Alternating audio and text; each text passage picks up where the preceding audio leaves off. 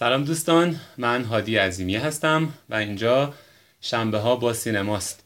برنامه ای که در طول یک هفته از طریق اینستاگرام فیلمی رو که یکی از شما دوستان معرفی کردید با هم می‌بینیم و شنبه های هر هفته ساعت 21 در حدود 20 نیم ساعت تا 40 دقیقه درباره اون فیلم صحبت می‌کنیم.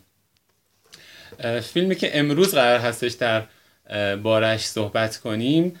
The Green Mile یا دالان سبز یا مسیر سبز یا هر اسم شبیه این که ترجمه کردن هستش.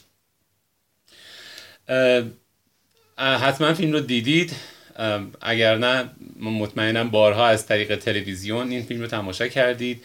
فیلمی هستش که حول موضوعات عرفانی و فرازمینی و فرامادی هستش. و خب صدا و سیما هم همچین فیلم هایی رو خیلی دوست داره. دالان سبز موضوع دالان سبز درباره زندان در واقع هستش. ستینگش در یک زندان میگذره.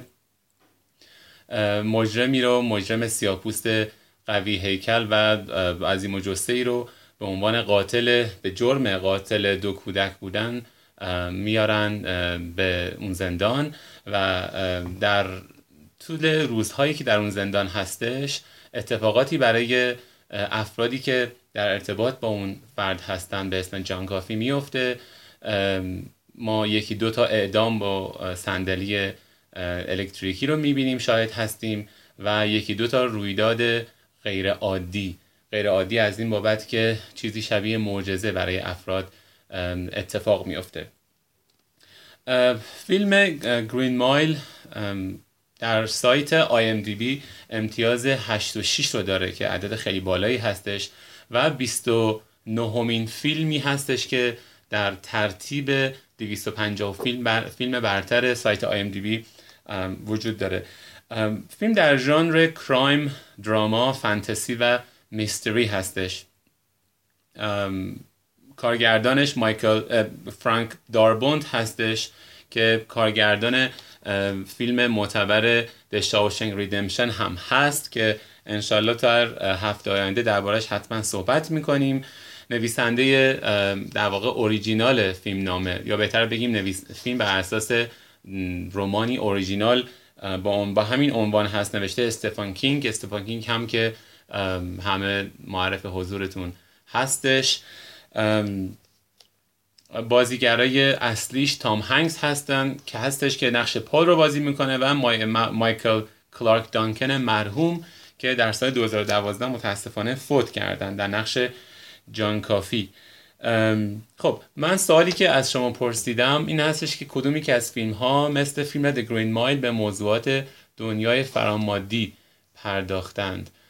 البته خب فیلم حتما شما فیلم های ایرانی زیادی می‌بینید در این حوزه. منظور فیلم هایی هستش که نه, نه از جنبه مذهبی بلکه از جنبه غیر مذهبی در واقع به این قضايا نگاه کردن. ولی خب می‌تونید شما در ژانر مذهبی هم اونها رو بگنجونید پس سوالم این هستش کدام فیلم ها مانند The Green Mile به موضوعات دنیای فرامادی می‌پردازن خب امروز در خدمت دوست عزیزم آقا مهدی گل هستیم. مهدی رحیمی نجات. من اگر لایو باشن من ایشون رو الان اد می‌کنم و صحبتمون رو شروع می‌کنیم.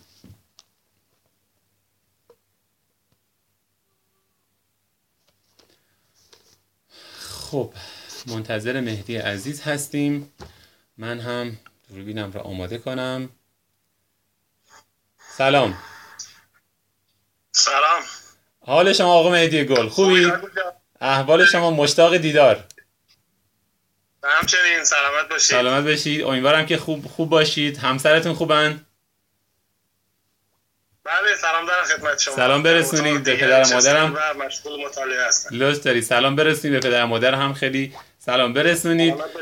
آقا مهدی گل ما لطف داری آقا مهدی گل ما خودشون که هنرمند هستن. پدر و مادر هنرمند همسر هنرمند. امیدوارم من مطمئنم که امروز صحبت خیلی خوبی خواهیم داشت. اجازه بدید من یه معرفی کوتاهی از مهدی عزیز داشته باشم بعد خدمت شما هستم. آقای مهدی رحیمی نجات درست دارید. آقا مهدی رحیمی نجات گل. مدرک سرپرستی دوبلاژ از کالج, کالج آنلاینه درسته؟ آنلاین بله، بله. بله. من بدخط نوشتم اینجا. مدرک سرپرستی دوبلاژ از کالج آنلاین INO کانادا دارن آقا مهدی. مدرک کارگردانی تئاتر از آموزشگاه پارس دارن و مدیر مؤسسه سینمایی جام سبز هم هستند غیر از اینها آقا مهدی گل شاعر هستند خواننده هستند تو کارهای دیگه هم هستند مثلا فرض بکنید رستوران افتتاح می‌کنن یا راه میندازن چه رستورانی. کارهای دیگهشون هم دیگه بمونه سر فرصتی چرا در صحبت می‌کنیم. آقا مهدی گل یه سلام علیکی بکنید در خدمتتون بعد هستیم. سلام هادی جان سلام دوستان عزیزی که آنلاین هستن و ما رو می‌بینن. امیدوارم که یه بحث خوبی داشته باشیم در مورد یک فیلم بسیار خوب در تاریخ سینما و من در خدمت شما هستم. درست داری شما. خب مهدی جان، ما معمولا اولین چیزی که صحبت می‌کنیم درباره اسم فیلم و اسم کاراکترها هستن. من چون می‌خوام بیشتر امروز از تجربه شما استفاده کنم اگر شما در این مورد مطلبی دارید بگید اگر نه که من توضیحات خودم بعدم میدم. بسیار عالی. ببینید خب اسم فیلم مسیر سبز که به حال توی متن استیون کینگ تقریبا یکی از آخرین جملاتی که آورده میشه همون جمله است که اون آقای به اصطلاح تا- تام هنگس در واقع در سن پیریش آقای هچکام اگه اشتباه نکنم یه همچی اسمی.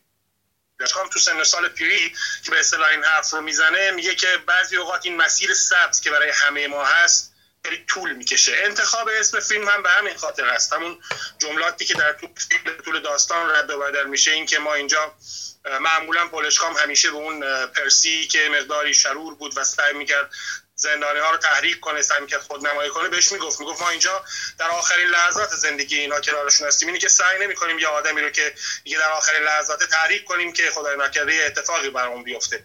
اینه که انتخاب اسم مسیر سبز حالا جدا اینکه اسم خود کتاب استیون کینگ هم همین هست فکر می‌کنم به خاطر همین بوده. در واقع اون مسیر انتهایی همه هم اون کسانی که مرتکب جنایت شده بودن حالا به جز آقای بیلی بیلی کسیف یا بیلی وحشی که به اصطلاح اون شرایط رو داشت. بقیه همه تو اون آخرین لحظات اظهار پشیمانی می‌کردن یا حتی توی اون زندان به یک موجود آرام تبدیل شده بودن. شاید شاید یک تجربیاتی از فیلم رستگاری شاوشنگ و زندانی هایی که اونجا هم به یک عزت نفسی رسیده بودند برای فرانک دارابونت باقی مونده بود. هرچند که پنج سال قبل از این فیلم اون فیلم رو کارگردانی کرده بود. اما باز هم تاثیرات متون استیون کینگ. من یه نکته ای فقط بگم که رفتی به بحث ما نداره به بعدم میبندیمش. سومین کار دارابونت مه باز هم از استیون کینگ هست. اما اینجا یه تفاوتی وجود داره. در دو فیلم اول که از استیون کینگ وام گرفته شد متن فیلمنامه رو با در واقع علاقمندی های بسیار زیادی به متون استیون کینگ خود آقای دارابونت نوشت. اما در فیلم سوم از یک متن کوتاه یک فیلم بلند نوشت. طوری که حتی خود کینگ هم متعجب شد. هنر نویسندگی نه فیلم نام نویسی دارابونت رو اینجا ما تونستیم متوجه شیم. اگر چیز دیگه باقی مونده که من باید بگم بفهم نه خواهش می‌کنم. من در ادامه صحبت شما این رو یه باری یادآوری می‌کنم که مسیر سبز اقتباسی از که رمان رمانی به همین اسم هستش نویسندهش استیفن کینگ هستش که این دو نفر در فیلم و رمان معروف د شاوشنگ ریدمشن یا رستگاری در شاوشنگ هم با هم همکاری داشتن. اما به قول اه، استفان کینگ مسیر سبز بهترین اقتباس سینمایی هستش که خودش از آن داره از رمانش شده. غیر از این درباره اسم شخصیت هم اگر توضیح دارید بفرمایید. چون شما توضیحاتی که من می‌خواستم بگم و گفتید و من ترجیح میدم شما اینو صحبت بکنید. در مورد اسم جان کافی اگر دوست دارید صحبت بکنید.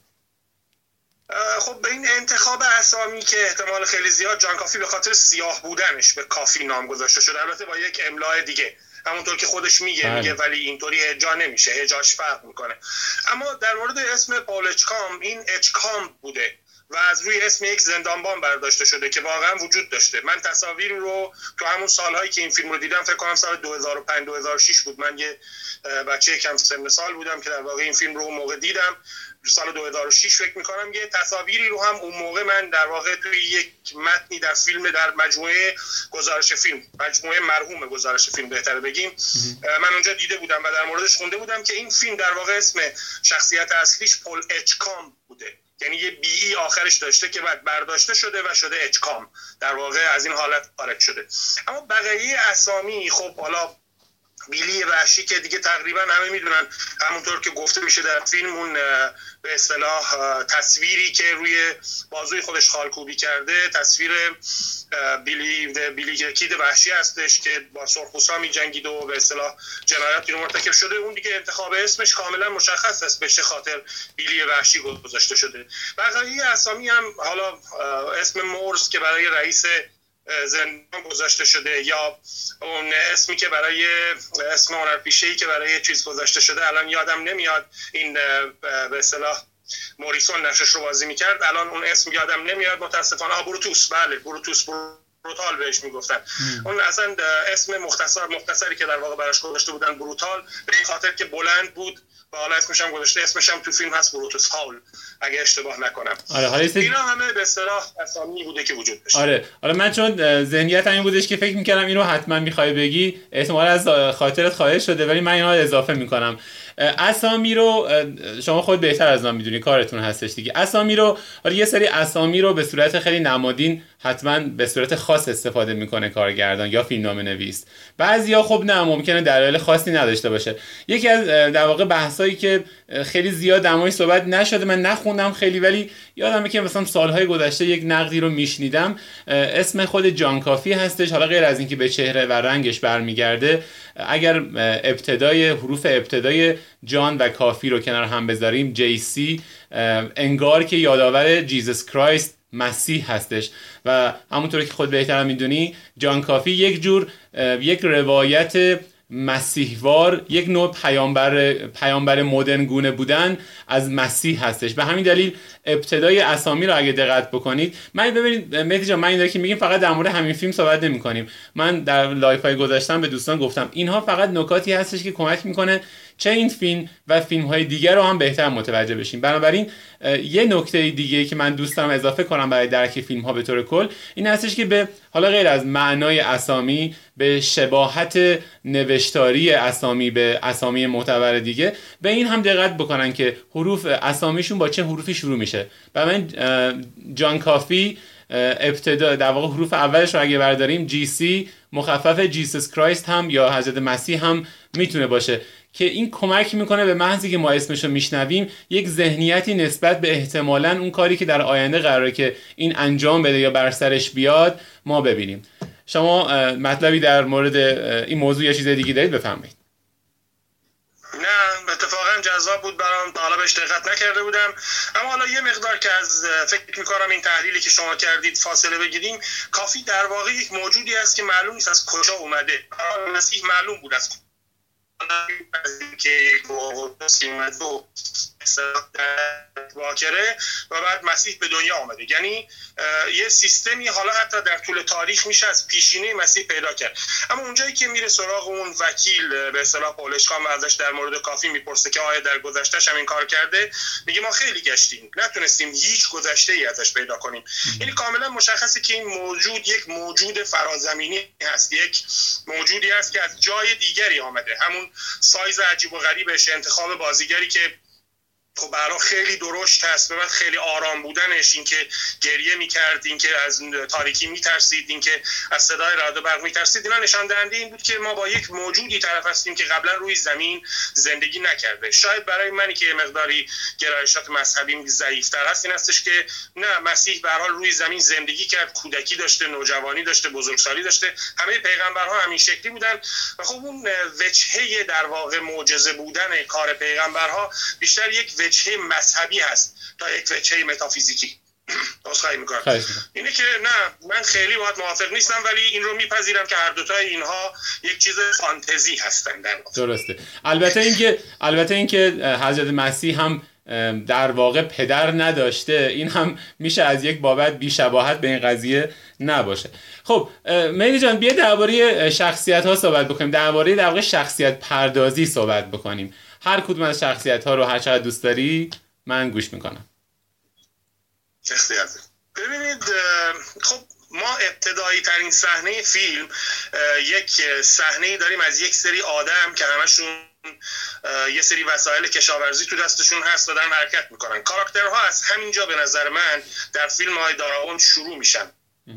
تو فیلم رستگاری شاوشنک و در واقع فیلم و که به اصطلاح انجام میشه اینه که کاراکترها میان و میرن. اونقدر کاراکتر میاد و میره در فیلم که شما اصلا نمی‌تونید درک کنید. اینها در داستان اصلا نیستن. و وقتی هم بررسی می‌کنید ببینید هر کدوم اینها یک معمولیتی رو در داستان انجام میدن میرن مثلا اون بیلی پپر که استانتون نقشش رو بازی می‌کرد دین استانتون نقشش رو بازی می‌کرد. همون زندانی که در واقع هم تمیز می‌کرد اونجا رو هم به عنوان نمونه اعدام میبردنش خب این یک کاراکتر ویژه است در این فیلم. درسته که نقش بسیار کوتاهی داره اما نقش رو به یک آدمی مثل استانتون سپردن. استانتونی که اون سابقه عجیب غریب رو در بازی تئاتر داره بعد با پیتر بروک روی سن رفته. به حال سابقه بسیار زیادی توی بحث نمایش داره. اینکه یه نقش کوتاه رو بهش میدن حتما اینطور است که دارابونت برای شخصیت پردازی های خودش بسیار اهمیت قائل شده. شاید حالا اگر تحلیل من رو بخوایم در نظر بگیریم من خیلی با نقش پول اشکام نتونستم کنار بیام.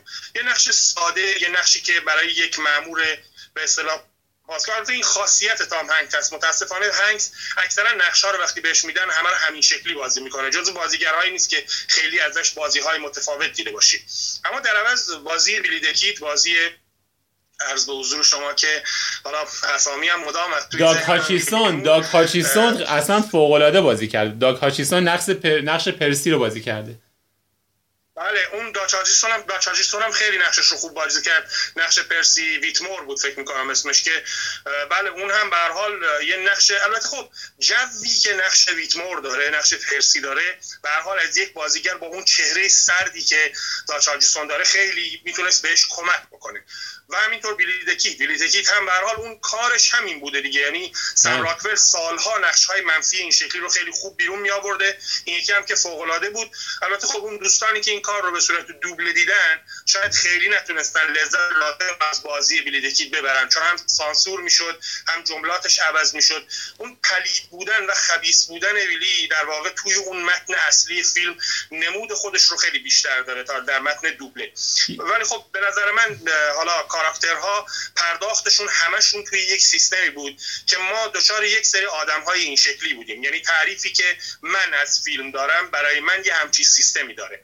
آدم های بسیار بیگناه آدم های نیمه بیگناه و آدم های پرگناه. یعنی در واقع ما اون درغک سیرک رو که می‌خوان به اصطلاح اعدامش بکنن ادوارد رو در واقع دلاکرو ما این رو داریم یک موجودی که بلد خباست داشته باشه بلد پلیدی داشته باشه. اون صحنه که پرسی بیتمور خودش رو خیس می‌کنه با چه خباست خاصی میخنده و به اصطلاح اون وجود نهادینه خوش. اما در شرایطی حاضر میشه یک موش رو نگه داره خواهش می‌کنه که با اون موش همکاری بکنن یا یه سوی دیگه اون فریادهایی که موقعی که ژان کافی رئیس بخش بند رو گرفته و در اون بیماریش رو درمان می‌کنه فریادهای عجیبی که می‌زنه نشان از درون این آدم داره. ما آدم هایی رو تو این فیلم داریم که به هر حال یک زمانی جنایت مرتکب شدن یا اینکه در واقع به نوعی یک جنایتی به نامشون نوشته شده. حالا همشون در واقع روی اون صندلی میگن از کاری که کردم پشیمان هستم. در حالی که جان کافی روی اون صندلی میگه از چیزی که هستم پشیمان هستم. یعنی تفاوت بین اون آدم ها این است که اونها پذیرفتند یک قتلی مرتکب شدن. شاید یه یه فلش بک بزنیم یا جا عوض بکنیم به نظر من برگردیم به فیلم رستگاری شاوشنگ. اون صحنه که رد رو میارن و در واقع می‌خوان با آزادی مشروطش موافقت کنن تو اون آخرین باری که دیگه پذیرفته میشه آزادی مشروطش میگه دنبال چی هستی؟ به چی می‌خوای برسی؟ اگه منظورت اینه که از کاری که کردم پشیمونم روزی نیست که بخوام برگردم و با اون جوون صحبت بکنم و ازش بپرسم واقعا چرا اون کار رو کرد؟ ولی این حرفایی که تو می‌زنی چیزایی که می‌نویسی به نظر من همش یه سری نامه های اداری برای اینکه یه دو بگیرن. همینه. این آدم ها هم به اون نقطه رسیدن. همشون می‌دونن در مسیر سبز هستن. همشون می‌دونن قراره برن روی صندلی الکتریکی بشینن. اما هیچ کدومشون در واقع نیستن که هنوز بپردازن به اینکه من حق داشتم من محق بودم. به جز بیلی اصلا کلا بیماره. یعنی یک بیمار روحی هستش که کارش اذیت و آزاره. شکلات رو می‌خره توف می‌کنه توی نگهبان.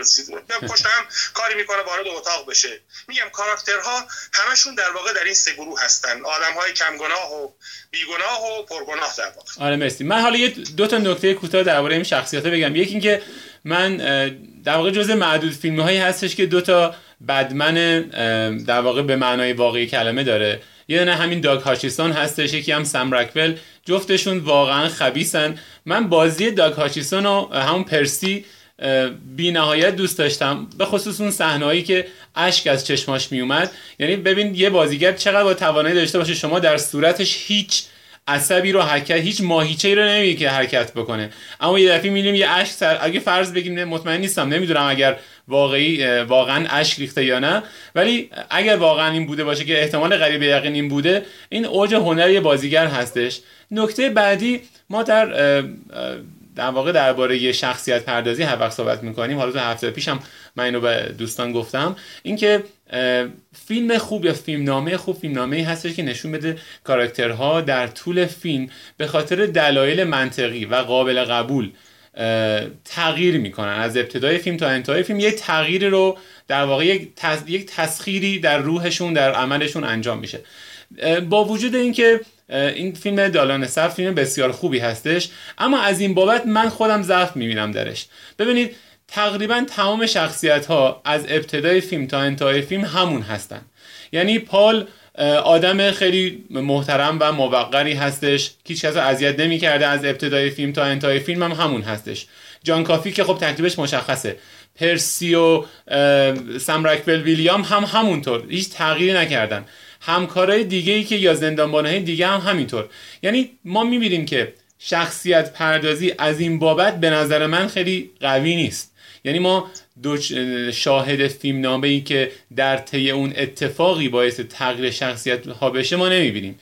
اما این رو به خاطر در واقع اتفاقای دیگه که میفته به خاطر رویدادهای دیگه که فیلم نام نویس به ما نشون میده انگاری از کنارش می‌تونیم راحت بگذریم. من توی بحثی که قبلا شده یا خوندم توی نقده که در این مورد هستش چیزی به این عنوان من ندیدم. اگر تو نظری داری من خوشحال میشم بدونم ببینید باز برمیگردم به اینکه شما فرض کنید مثلا می‌خوام بگم ما در مورد یک کاراکتر وقتی صحبت می‌کنیم من اصخایی می‌کنم. ما در مورد یک کاراکتر وقتی صحبت می‌کنیم این کاراکتر هم در داستان وجود داشته قبلا. همین که معمولا کارگردان یه سری درخواست های خودش رو در اون ابتدا از بازیگر می‌خواد. یعنی این تحلیل میشه برای بازیگر. خب انتخاب ها هم خیلی مهمه. یعنی اگر در نظر بگیریم اگر در نظر بگیریم مثلا همین آقای داگ هاجیسون این مثلا اکثر فیلم هایی که بازی کرده همینطوری منفیه دیگه. یه فیلم با نیکولاس کیج داره هواپیمای معکوبین یه فیلم داره با این بازیگر روسی اصل به اسم مجازاتگر پانیشر فکر می‌کنم. یه فیلمی داره نوگود دید که با ساموئل جکسون بازی می‌کنه. یه فیلم دیگه هم داره زمانی برای کشتن. باز هم با ساموئل جکسون بازی می‌کنه. تو تمام این فیلم ها هم کاراکتر منفیه. یعنی اینجا حالا یه پلیسه یه نگهبانه. ولی اونجا دیگه اصلا کاراکتر منفیه. تروریسته یا به اصطلاح عرض به حضور شما این که حالا این غالب بازی این آدم غالب بازیش همین هست. خواسته که ازش انجام میشه بعد می‌دونید هادی جان یه تفاوتی بین سینما و تئاتر وجود داره. من هم کار سینمایی رو نه در, در سینمای کوتاه تجربه کردم در بخش کارگردانی در بخش مستند تجربه کردم و خب تئاتر هم خیلی تجربه کردم. من سالها کار کارگردانی تئاتر کردم کار دستیار کارگردانی تئاتر. یه تفاوتی که بین سینما و تئاتر وجود داره این هستش که بازیگر تئاتر از ابتدا که میره داخل باید یادش باشه که هر جای این بازی قراره چه اتفاقی براش بیفته. اما بازیگر سینما با این مشکل روبرو نیست. به قول آنتونی هاپکینز بزرگ میگه کسی مثل دنیل دی لوئیس از نظر من بازیگر نیست. کسی که توی یک بخش زندگی می‌کنه باید بره تئاتر بازی کنه. وقتی شما در سینما هستید این فرصت رو دارید که از ابتدای گفتن اکشن تا گفتن کات در نقشتون فرو برید و بعد خارج بشید. خارج میشی بله. این رو وقتی بر نظر می‌گیریم می‌بینیم که یک بازیگر در کار سینمایی کارش بسیار سختتر هست.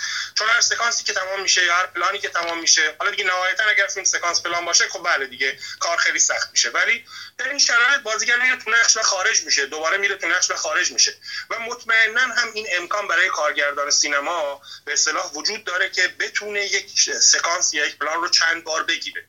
بله چیزهایی که تو فیلم وجود داره بسیار خوب بیرون اومده و این رو در نظر بگیریم که در سال 1999 پیشینه فیلمی شبیه به این وجود نداشته. یعنی در واقع به این قوت و به این قدرت با بازیگرهای دست نخورده. یعنی شما فرض کنید هاچیسون متولد 1960 اگه اشتباه نکنم. اینجا 39 سالشه. یه بازیگر 39 ساله رو گذاشتن اصلا به نظر نمی‌رسه این بازیگر و چون خب قبلا دست نخورده بوده فیلم های زیادی بازی نکرده.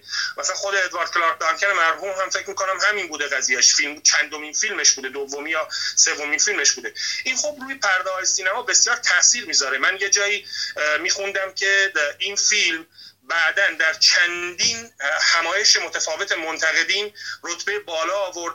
و اگر شما آمار آرایش رو در آی ام دی بی مقایسه کنید با رستگاری شاوشینکی که الان در مکان اول قرار داره متوجه میشید که مقداری کم لطفی هم شده به این فیلم. من احساس می‌کنم فیلمی که با یه میلیون سر هزار تا رای 8 و 6 می‌گیره با فیلمی که دو میلیون 450 هزار رای داره و 9 و 3 یا 9 و 4 اگر اشتباه نکنم داره خیلی تفاوت نداره.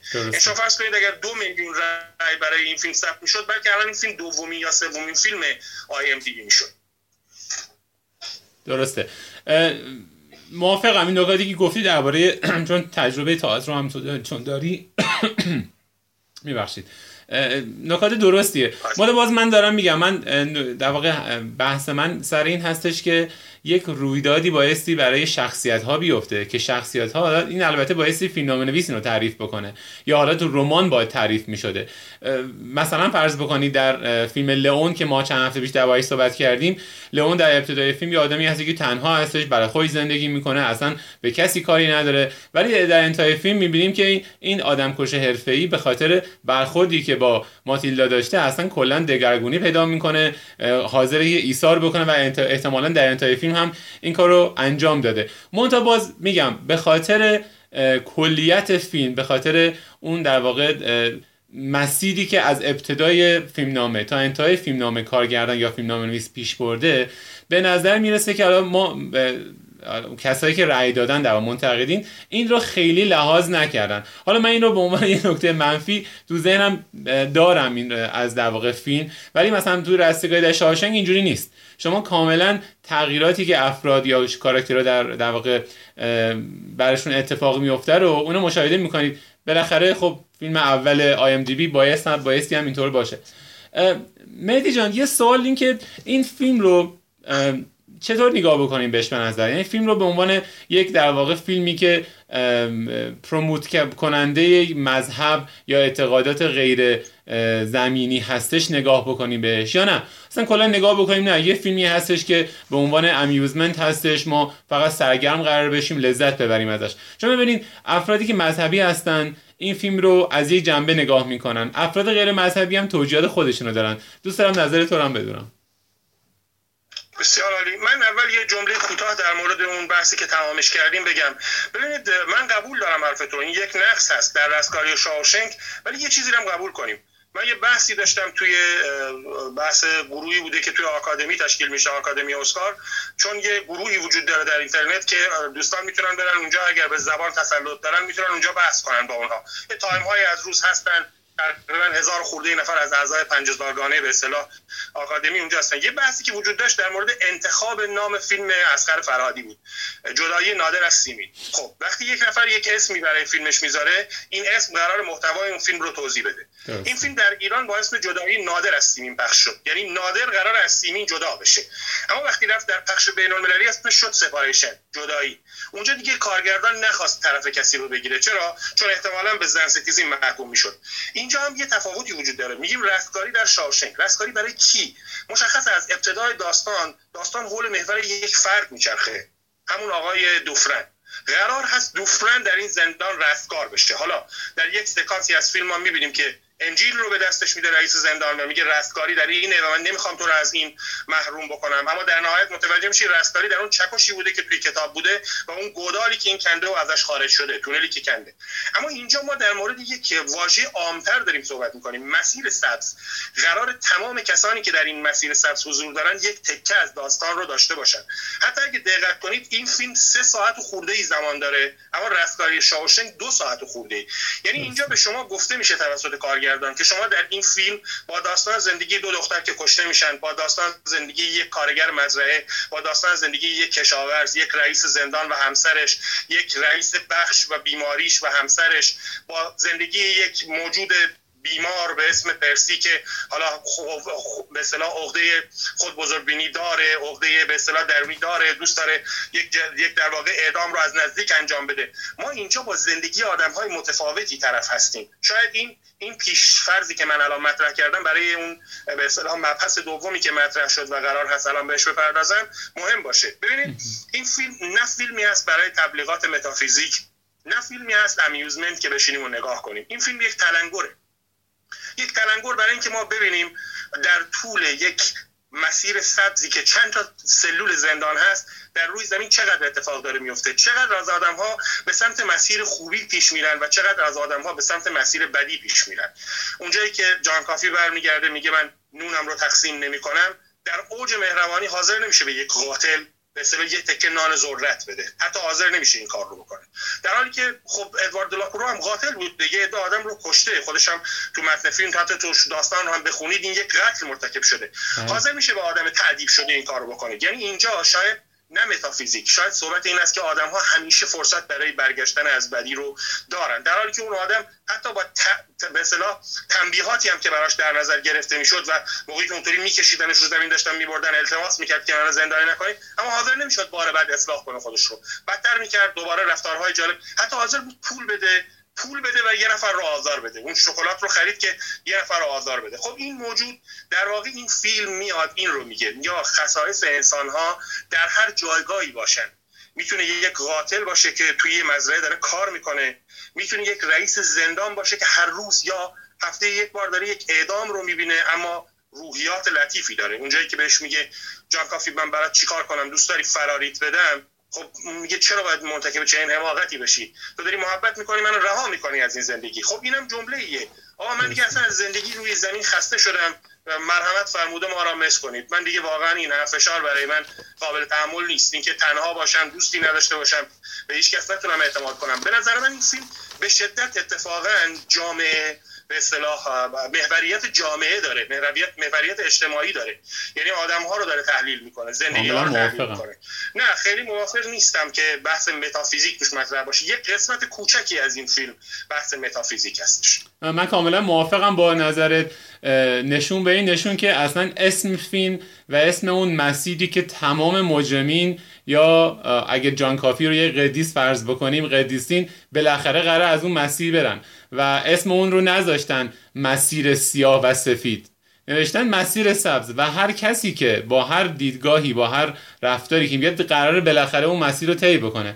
و من کاملا باید موافقم که دل من ولی یه, چیز دیگه هم به نظرم اومد این هستش که تنها کسی که یک مقدار تغییر رو ما حالا با توجه نکته که من گفتم در از ابتدا تا انتهای فیلم درش می‌بینیم همین دل هستش. چون در البته به طور کلی ما شخصیت خیلی خشن آنچنانی مثل در واقع اون یکی اسمش چی بود؟ سم راکول نمی‌بینیم یا مثل پرسی نمی‌بینیم. کلا یه مقدار آرومتره. اما وجود این موشه باعث میشه که یک تغییراتی در این دل اتفاق بیفته که در انتهای فیلم شما اصلا دلت براش میسوزه و از اینکه کسی آزارش میده ناراحت میشی. من تز... اگه قرار باشه که اون نکته قبلی خودم و یک در واقع اصلاح کوچیکی انجام بدم به نظرم میاد تنها کسی که به صورت عمده قرار باشه که دچار تغییری شده باشه همین دل هستش.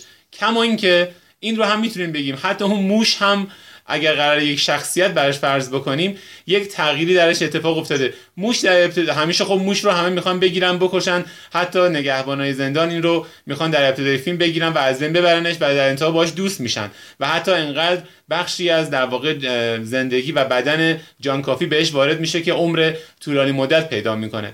بنابراین من می‌خوام با نکته که گفتی کاملا موافقت بکنم. به هیچ وجه به نظر من دنبال این نیستش که مسائل مذهبی رو حداقل و در رتبه بعدی متافیزیکی رو لزوما بخواد. حالا ممکنه در کنار این بعضی از افراد این درک رو هم بهش برسن. اون رو کارگردان آزاد می‌ذاره. اتفاقا زرنگی کارگردان هم به نظرم هست. اما در این حال داره نشون میده که آقا افراد در یک جامعه کوچیکی که زندان هستش می‌تونن تحت تاثیر عواملی که در اونجا وجود داره تحت تاثیر روحیات خودشون دچار یک تغییراتی بشن یا نشن. این دیگه بستگی به خودشون داره. و این فکر می‌کنم که یکی از اون نکاتی هستش که در این حالی که داره به مذهبیون غیر در واقع دنیای غیر مادی متافیزیکی اشاره نمی‌کنه لزوما مستقیما انگار که داره کارگردان با زرنگی تونسته همه این دسته ها رو هم طرف خودش نگه داره. من فکر می‌کنم یکی از دلایلی که این فیلم محبوب هست هم همینه. چون هر کسی از زن خودش یار این فیلم میشه هر کسی اون برداشتی که می‌خواد بکنه. و فکر می‌کنم در انتهای فیلم همه تقریبا راضی هستن. همه اشک ریختن همه دلشون برای جان کافی سوخته. اگه مذهبی باشن اون رو به صورت مسیح نگاه می‌کنن. اگر متافیزیکی نگاه کنن اونطوری نگاه می‌کنن.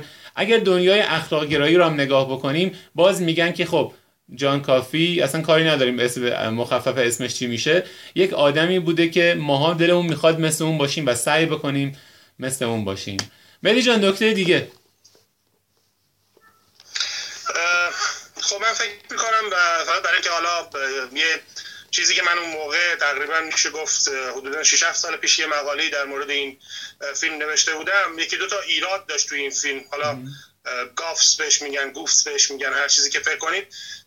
یکی از نکات بسیار مهمی که منتقدین می‌گفتن این بود که چون این اتفاق داره در ایالت لویزیانا میفته ایالت لویزیانا تا سال 1940 اعدام با طناب دار رو اجرا می‌کرده. اصلا electrocution نداشته. ولی این فیلم که ماجراش داره تو سال 1935 اتفاق میفته در مورد electrocution هستش. در همون ایالت لویزیانا این خب عدم به تطبیق تاریخی داره. یه مورد دیگه هم هست توی یکی از سکانس های فیلم دل در حال مطالعه یه روزنامه ایه که بالاش تاریخ 1937 داره. یعنی دو سال بعد روزنامه بیرون اومده. یا خیلی از song های انتخابی فیلم این اشتباه درشون وجود داشته. به این خاطر که مثلا song های انتخاب شده که سال 1936 release شده یا سال 1940 release شده.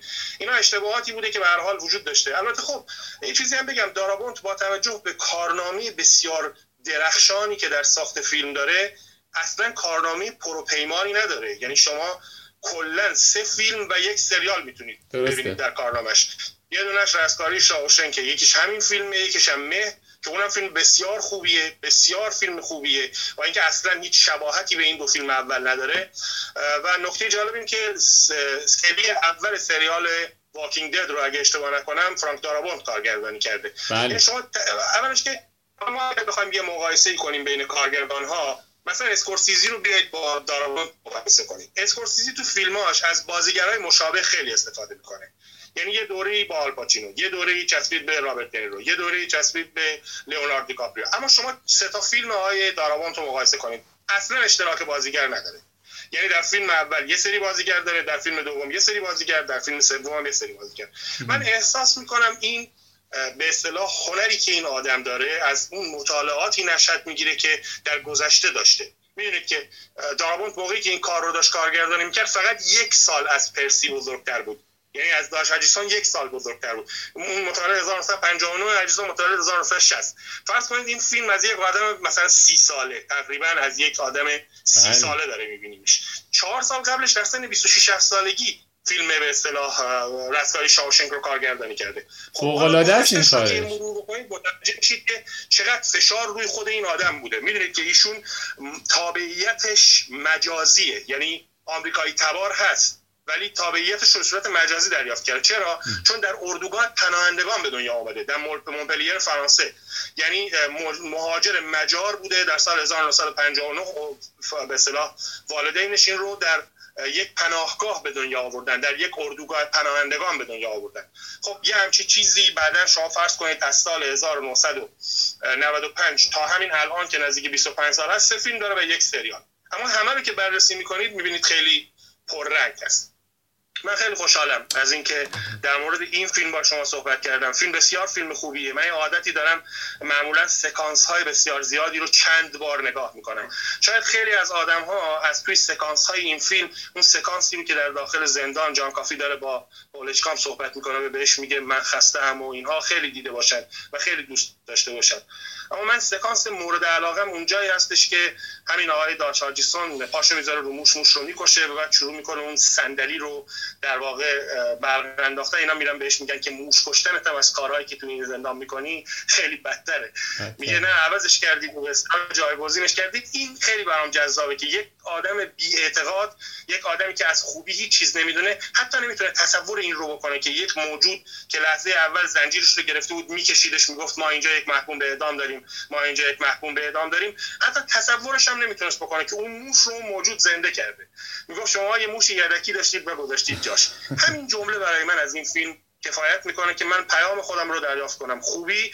همیشه این باور رو برای آدم می‌ذاره که زندگی می‌تونه ادامه دار باشه. حتی اگر اون جمله مسیح رو هم بخوایم در نظر بگیریم که به حال خوب زندگی کردن از بد مردن خیلی بهتر ممنون. مهدی جان خیلی عالی بود. خیلی صحبت های کاملی کردی. در قبال صحبتات اشاره به اسم بازیگرا فیلم ها و کارگردانی مختلفی شد. من امیدوارم دوستانی که حالا الان می‌بینن یا بعدا تماشا می‌کنن live رو یا بعدا توی پادکست شنبه با سینما توی Castbox این رو گوش خواهند کرد. من فکر می‌کنم که این در واقع یکی از خوبی های من فکر می‌کنم گفتگوهای ما این هستش که البته به لطف مهمانای خوب ما این هستش که یک بمباران اطلاعاتی اینجا اتفاق میفته که اگر شما سعی بکنید فیلم باز بشید چون ببینید فیلم باز بودن لزوما یک مثلا جست و پرستیج که نیست. یه علاقه هستش که ما در کنار زندگی غیر عادی که داریم هر کدومون کارهای خودمون رو داریم. حالا من اصلا کار دانشگاهی اصلا می‌کنم. در کنار این میایم فیلم تماشا بکنیم بیایم یه هدفی بدیم بیاد در واقع یک مسیر رو باز بکنیم که این فیلم دیدنمون یک در واقع در نهایت داستان بعد 6 ماه یه سال وقتی ما برمیگردیم فیلمایی که نگاه می‌کنیم یک درکی از همشون داشته باشیم بلکه بعدا تو زندگی چون ببینید فیلم نگاه کردن برای زندگی خود ما خوب هستش دیگه. ما فیلم فقط برای لذت بردن نمی‌بریم برای یاد گرفتن هم به نظرم حتما باید فیلم رو نگاه بکنیم. این فیلم هایی که معرفی کردی اسامی که گفتی من خواهش می‌کنم دوستان یه جایی بنویسن. اگه قرار شد برن فیلم ببینن اینها رو ببینن. نرن هر فیلمی که توی یک سایتی که دانلود می‌ذاره بخواید دانلود بکنید یا برای مثلا مثلا میگم نماوا یا نمی‌دونم فیلیمو اینا. نگاه نکنید یک فیلم لزوما جدیده. این فیلم مسیر سبز مال 1999 قرار ایشالا در هفته آینده درباره فیلم مهر هفتم صحبت بکنیم. فکر می‌کنم مال 1956 اما یا مثلا سیتی همشهری همشهری کین رو اگر نگاه بکنید نمی‌دونم مال 70 80 سال پیشه. اصلا به این نگاه نکنید. فیلم برای کی هستش؟ سیاه و سفید هستش. فیلم رو با توجه به کارگردانش با توجه به نویسندش و حالا در قبال همین گفتگوهایی که میشنوید انتخاب بکنید. من مطمئنم بعد 6 ماه یه سال خودتون دوست دارید بیاید درباره این فیلم ها صحبت بکنید. مهدی عزیز من خیلی خوشحال شدم باهات صحبت کردم. به خانواده خیلی سلام برسون. امیدوارم بعد چهار ماه من به بیام رشت شما رو هم ببینم. اگر صحبت پایانی داری در حد سی ثانیه یک دقیقه من در خدمتت هستم. خیلی خوشحال هستم که من رو دعوت کردی. اگر هم شریکه رو خواستی بررسی کنی بدون من این کارو نکن. من اون فیلم رو درس میدم در لحاظ فیلم مثلا قابل تدریس هست. و از حضور شما این که فقط می‌خوام یه جمله به جملات شما اضافه کنم و از حضورتون مرخص شم. توی فیلم هیوگو ساخته مارتین اسکورسیزی توی صحنه ای که بن کینگزلی در آخرین صحنه فیلم میاد و می‌خواد فیلم های خودش رو پخش کنه روی سن تماشاگران رو تحت عنوان جادوگران کودکان یا به اصطلاح فانتزی پردازان خطاب می‌کنه و بعد بهشون میگه let's dream بیایید رویا پردازی کنیم.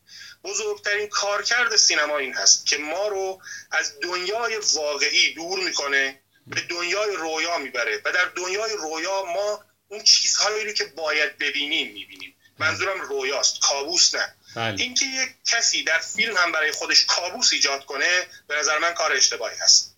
خیلی خوشحال شدم. ممنون مهدی جان. من من فیلم همشریکه این رو برای شما گذاشتم کنار. خب. به امید دیدار. سلام برسون. خدا نگهدار. متوجه شدم. بله بله. خواهش می‌کنم. خدا نگهدار. خب دوستان ممنون که با من بودید. من یه توضیح کوتاهی همونطوری که در قسمت های قبلی هم در انتهای در واقع گفتگومون. من یک مطالب کوتاهی رو میگم.